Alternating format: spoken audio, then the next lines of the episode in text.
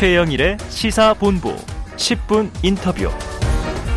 네, 화제 이슈를 콕 짚어보는 10분 인터뷰 시간입니다. 윤석열 정부 출범 이후에 첫 대정부 질문이 어제 시작이 됐죠.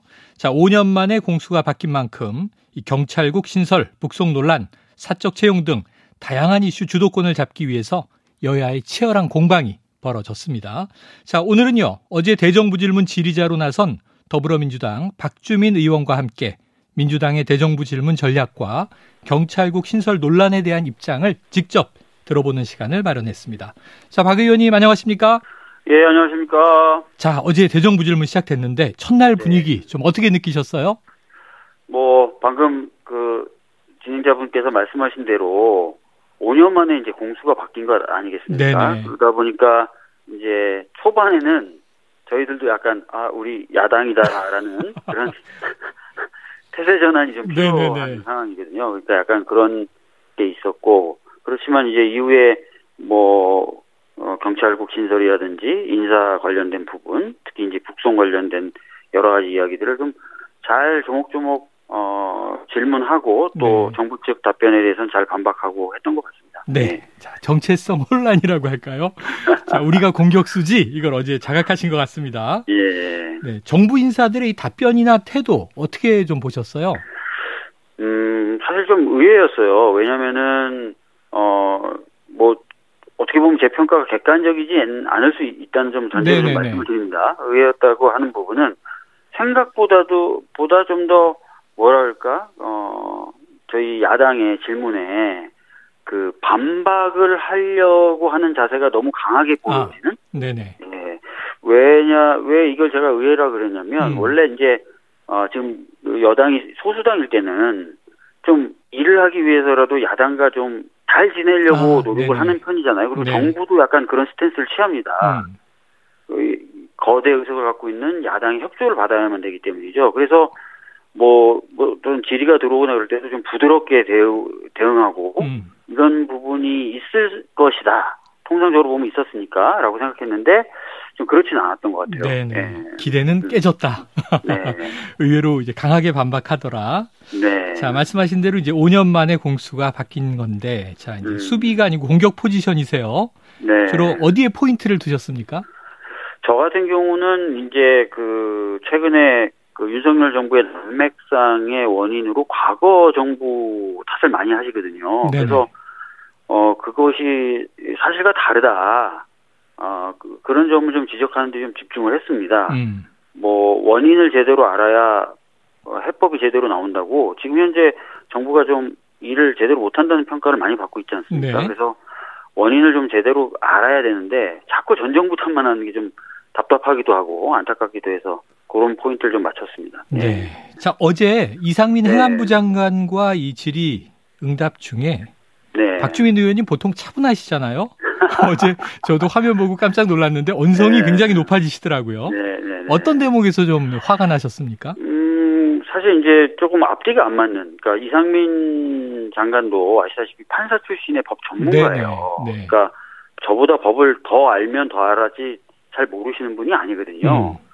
그런데 이제 쿠데타하고 내란이 다른 거다라고 얘기를 하시고 지금 어떤 그 경찰들의 모임 네. 자체가 무조건 위법하다고만 규정을 하는 거예요. 따져보지도 음. 않고. 그래서 자, 제가 이제 여러 가지 각도로 질문하는데 어 그 아까 방금 말씀드렸던 그런 시각 무조건 불법이다라는 네, 시각에만 네. 갇혀서 어, 좀 법률적 논리에 맞지 않는 답변을 계속 하는 것에 약간 답답함을 제가 느꼈었습니다. 음, 예. 이상민 장관의 뭐 12.12, 또 쿠데타 발언은 굉장히 강경 발언이었는데, 네. 오늘 아침 윤석열 대통령도 도어 스태핑에서 같은 네. 기조를 또 유지했습니다. 그러니까요. 예. 자, 이 총경 회의를 주도했던 류사명 총경 대기 발령 네. 징계를 받으면서 논란이 더 네. 커졌지 않습니까? 네, 네, 네. 근데 이 류총경 얘기를 들어보니 징계를 네. 예상은 했는데 생각보다 네. 빨랐다. 그래서 이거 윗선에 좀 강한 압력이 있었던 것 아닌가 하는 입장을 냈어요. 음, 음. 박 의원님 생각은 어떠십니까? 그 지금 보면은 이제 대통령부터 대통령 비서실장 그리고 어제出석한 행안부 장관 여당의 여러 정치인들이 굉장히 강경한 발언들을 쏟아내고 있어요. 네. 어 실제로 이제 유상형 총장 총경에 대한 그 대기 명명도 두, 회의가 끝난 지 두 시간 만에 바로 나온 거지 않습니까? 네네. 그러니까 이거는 제가 봤을 때 뭔가 최근에 지지율 하락을 통해서 위기감을 느끼고 있는 상황에서 음. 뭔가 빨리 진압해야 되겠다. 음. 그러려면 강경하게 대응해야 된다. 이런 기조를 전반적으로 갖게 된 것 같아요. 네네. 근데 아마 이게 문제 해결에 그렇게 도움은 되지 않을 것 같고요. 네. 어, 이미 국민분들이 너무 좀 일방적이다. 뭐 이런 인식들을 많이 갖고 있잖아요. 이 정부에 대해서. 네. 그런 부분은 오히려 부추기지 않을까 이런 생각도 듭니다. 네, 네 그래요. 자, 자, 이, 이 장관은 그 참석자들에 대한 형사처벌도 언급을 했는데요. 그러니까요. 말씀하신 네. 대로 이제 법조인 출신 장관이시란 말이죠. 네. 근데 실제로 형사처벌 가능하다고 보십니까? 그러니까 형사처벌이 되려면은 어, 국가공무원법 위반 여부를 따져봐야 될 것 같아요. 네네. 그러니까 그분이 쿠데타를 얘기했지만 아마 내란죄로 하진 않겠죠. 네네. 아이고 그러면 큰일입니다. 그래서 국가공무원법 위반이 여부를 아마 따질 텐데 그러려면 이제 이분들이 했던 게 금지되어 있는 공무원들 집단 행동에 포함되느냐 안 포함되느냐를 따져봐야 돼요. 네. 근데 아시겠지만 모이기 전에 이미 다 얘기했고 또 관내 여행 신고라는 어, 경찰서장들이 자기 관할 지역을 이탈할 때 해야 되는 법적 절차 다 밟았고 심지어는 어, 성장 내정자하고 점심을 먹으면서 회의 내용을 보고하기로까지 다 돼 있는 모임이었던 거예요. 음. 어, 그리고 또 모임의 성격도 회의를 하면서 그 회의 자체를 뭔가 과시하려고 검사들 회의처럼 뭔가 우리가 이렇게 다 뭉쳤다 뭐 이런 걸 보여주려고 음. 한 것도 아니었고 그다음에 어, 의견을 모은 다음에 그걸 대, 국민 발표하면서 뭔가 어, 집단적 의사 표현을 하려고 했던 것도 아니고요. 네네. 그 청장 내정자에게 보고를 하려고 했다는 거잖아요. 음. 이게 이제 공무원법에서 얘기하는 어, 집단 행동, 금지된 집단 행동에 포함되느냐. 네네. 요 부분은 좀 따져봐야 될 것 같아요. 네. 법리적인 또 해석이 남아 있는 것 같습니다. 네. 자, 그런데 이제 이 장관의 이 강경한 시각이 말이죠. 네. 이 모임을 주도한 그러니까 경찰국 신설에 좀 반대하는 음. 특정 그룹이 있는 거 아니냐라는 이제 시각을 담은 것 같아요. 음. 이게 언론에서는 경찰대 배후설이다 이렇게 얘기되고 있는데 음. 네. 어떻게 보십니까? 글쎄요, 뭐 그런 거라면 이렇게까지 경찰 내부가 광범위하게 불만을 토로할까요? 네네. 아시다시피 경찰 내부에는 안 그래도 경찰대와 비경찰대 출신의 갈등이 있어요. 네네. 만약에 경찰대가 주도했다면 상당수 많은 비경찰대 출신들은 반발했을 겁니다. 네네. 근데 그게 아니라 지금 어, 전방위적으로 지금 경찰들이 어 이건 좀 아닌 것 같다. 우리는 민주적 통제 방식으로 어 경찰위원회를 계속 추진해 왔기 때문에 그 경찰위원회를 좀 더 실질화시키는 방법으로 민주적 통제를 받겠다. 이런 얘기가 음. 나오기가 좀 어렵겠죠. 예. 네, 알겠습니다. 안 그래도 말씀하신 대로 뭐 경찰 직장 협의회에서는 네. 오히려 이전부터 뭐 삭발, 단식, 농성을 이어가는 상황이니까 그러니까요. 말이죠. 예. 자, 이 경찰국 신설과 징계를 반대하는 지금 1인 시위도 진행되고 있고요. 네. 또 오는 30일 주말에는 경감 경위급 회의도 예정돼 있다고 합니다. 네. 그런데 경찰청은 이 전국 시도 경찰청에 경찰국 음. 설치에 반대하는 단체 음. 행동을 금지하는 내용이 담긴 공문을 하달했다고 네. 하니까 네. 좀 정부기관의 대응은 어떻게 보세요? 아, 뭐, 좀, 이 상황에 대해서 그 이상민 장관 본인도 기자들하고 인터뷰하면서 막 답답해 하더라고요. 아이고, 내용을 좀 보면 금방 이해할 거고, 뭐, 이런 얘기를 많이 하더라고요. 그 백브리핑에서. 그 경찰 공무원들하고도 좀 하시면 안 되나요, 그거? 아, 네네네. 무조건 이렇게 찍어 누르고 하지 예. 마라, 뭐, 부태타다, 이거는 뭐, 총기를 갖고 있으니까 위험하다, 이런 식으로 하면 어느, 어느 경찰이 거의 경찰에 대한 모욕 수준이잖아요, 이거는. 네, 네. 문제법을 좀 잘못 찾아가고 있는 것 같아요. 네. 네. 소통이 필요하다. 오히려. 네, 윤석열 정부 보고 아마추어다, 아마추어다라고 얘기하는데 그런 평이 많지 않습니까? 근데 음. 어, 지금 이상민 장관도 굉장히 아마추어 같아요. 네. 네. 어쨌든 좀 강경한 입장을 계속 네. 고수하고 있습니다. 네. 자, 그래서 결국 보니까 오늘 오전에 말이죠. 네. 이 행안부 경찰국 신설하는 국무회의의 심의에서 의결됐습니다.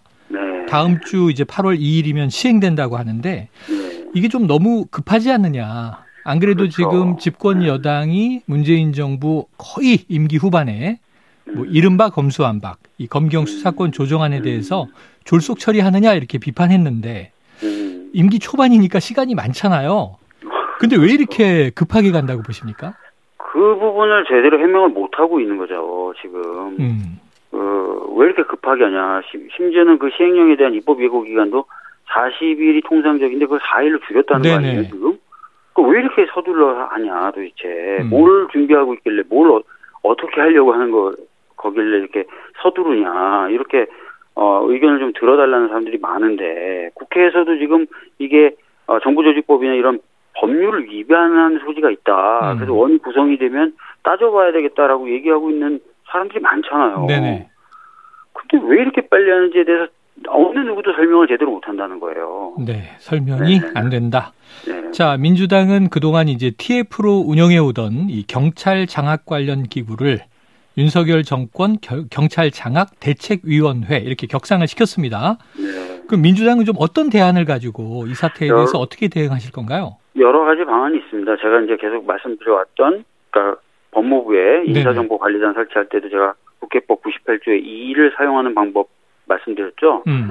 그게 뭐냐면 어, 법률의 취지에 위반된 어, 대통령령이나 이런 것들에 대해서 어, 저희들이 검토하고 의견을 정부 측에 보낼 수 있는 그 그러면 그 의견을 받아서 정부가 앞으로 어떻게 하겠다는 계획을 밝히는 시스템이 있어요. 네네. 그거를 뭐 활용해 보는 방법이 우선 있을 겁니다. 음. 근데 그렇게 했는데도 도무지 안 듣는다. 그러면 그 위에 이제 더 높은 수준으로 올라갈 수가 있죠. 네. 네. 지금 말씀하신 게 이제 이른바 이상민 행안부 장관에 대한 해임 건이라든가 네, 탄핵 소추 이런 이제 그렇습니다. 강경한 네. 입장도 시사하신 바가 있는데 네. 그러면 이제 이 민주당 입장에서 레드라인이라는 게 있을 거 아닙니까? 어느 네. 선을 넘으면 이런 수위로 올라갈까요? 뭐 1차적으로 아까 말씀드렸던 대로 저희가 이 시행령이 법률에 위반된다는 주장을 계속했기 때문에 그 부분을 국회법 절차에 따라서 한번 문제 제기해 볼 필요는 있다고 생각해요. 음. 그럼에도 불구하고 행정부가 귀막고 계속 이렇게 일방적으로 간다. 그러면 이제 그 다음 단계를 생각해 볼 수 있겠죠. 네, 네. 알겠습니다. 네. 자, 오늘도 내일도 대정부 질문 계속 되니까 한번 경제 분야 또 이제 사회 문화 분야 지켜봐야 되겠습니다. 음, 네. 자, 당내 얘기도 좀 여쭤볼 수밖에 없는데요. 네, 네, 네. 당 대표에 출마하셨지 않습니까? 네. 이제 내일 모레면은 민주당 전당대회 본선에 참여할 3명. 네. 이제 8명 중에 5명이 컷오프가 되는데요. 네, 네. 3인 안에 포함되시리라 예상하십니까? 뭐 아시다시피 이제 저희 컷오프는 중앙위원 분들이 키를 잡고 계세요. 네네. 근데 중앙위원분들을 설득하는 게 굉장히 어렵습니다. 음. 아, 특히 저 같은 경우는 정치 경력이 좀 짧고 그 당내 조직 기반이 약하다는 평가를 받고 있기 때문에 굉장히 공을 좀 들이고 있는데 음. 어, 뚜껑을 열어봐야 될 것 같습니다. 지금 자신감이 느껴지는데 본선만 보내달라. 본선까지만 보내달라. 네. 자, 박주민을 보여주겠다. 네. 자, 이게 어대명 어대명 합니다. 어차피 네. 당 대표는 이재명 의원 아니냐. 네. 그렇다면 오늘 전화 연결되신 김에 네. 적어도 박주민이 이재명보다 이 부분은 낫다 강조하실 대목 있으신가요? 네, 우선 저는 그 당 수석 최고위원을 역임했었고 음. 그때 지도부가 176석의 총선 승리를 가져왔었습니다. 그래서 성공한 지도부로 평가를 받고요.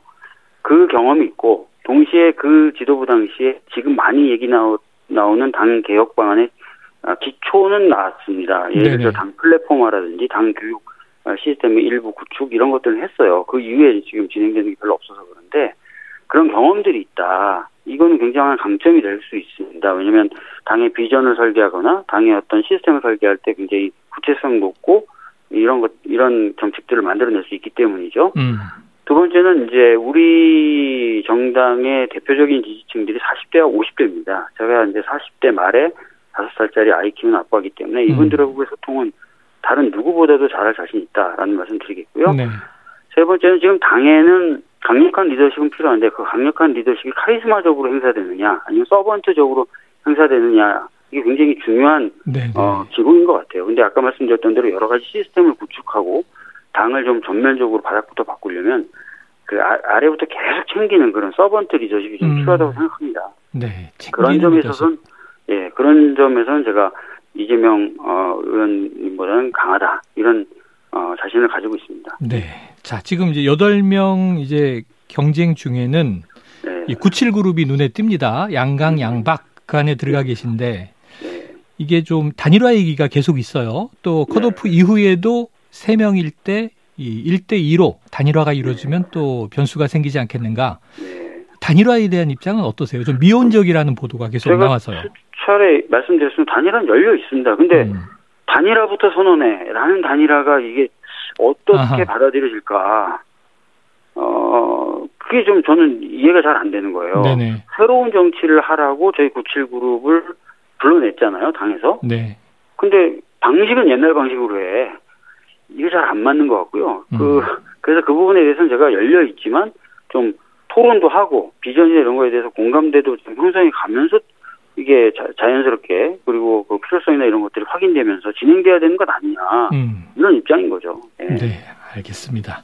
오늘 말씀 여기까지 듣죠. 고맙습니다. 네, 감사합니다. 예, 지금까지 더불어민주당 박주민 의원이었습니다.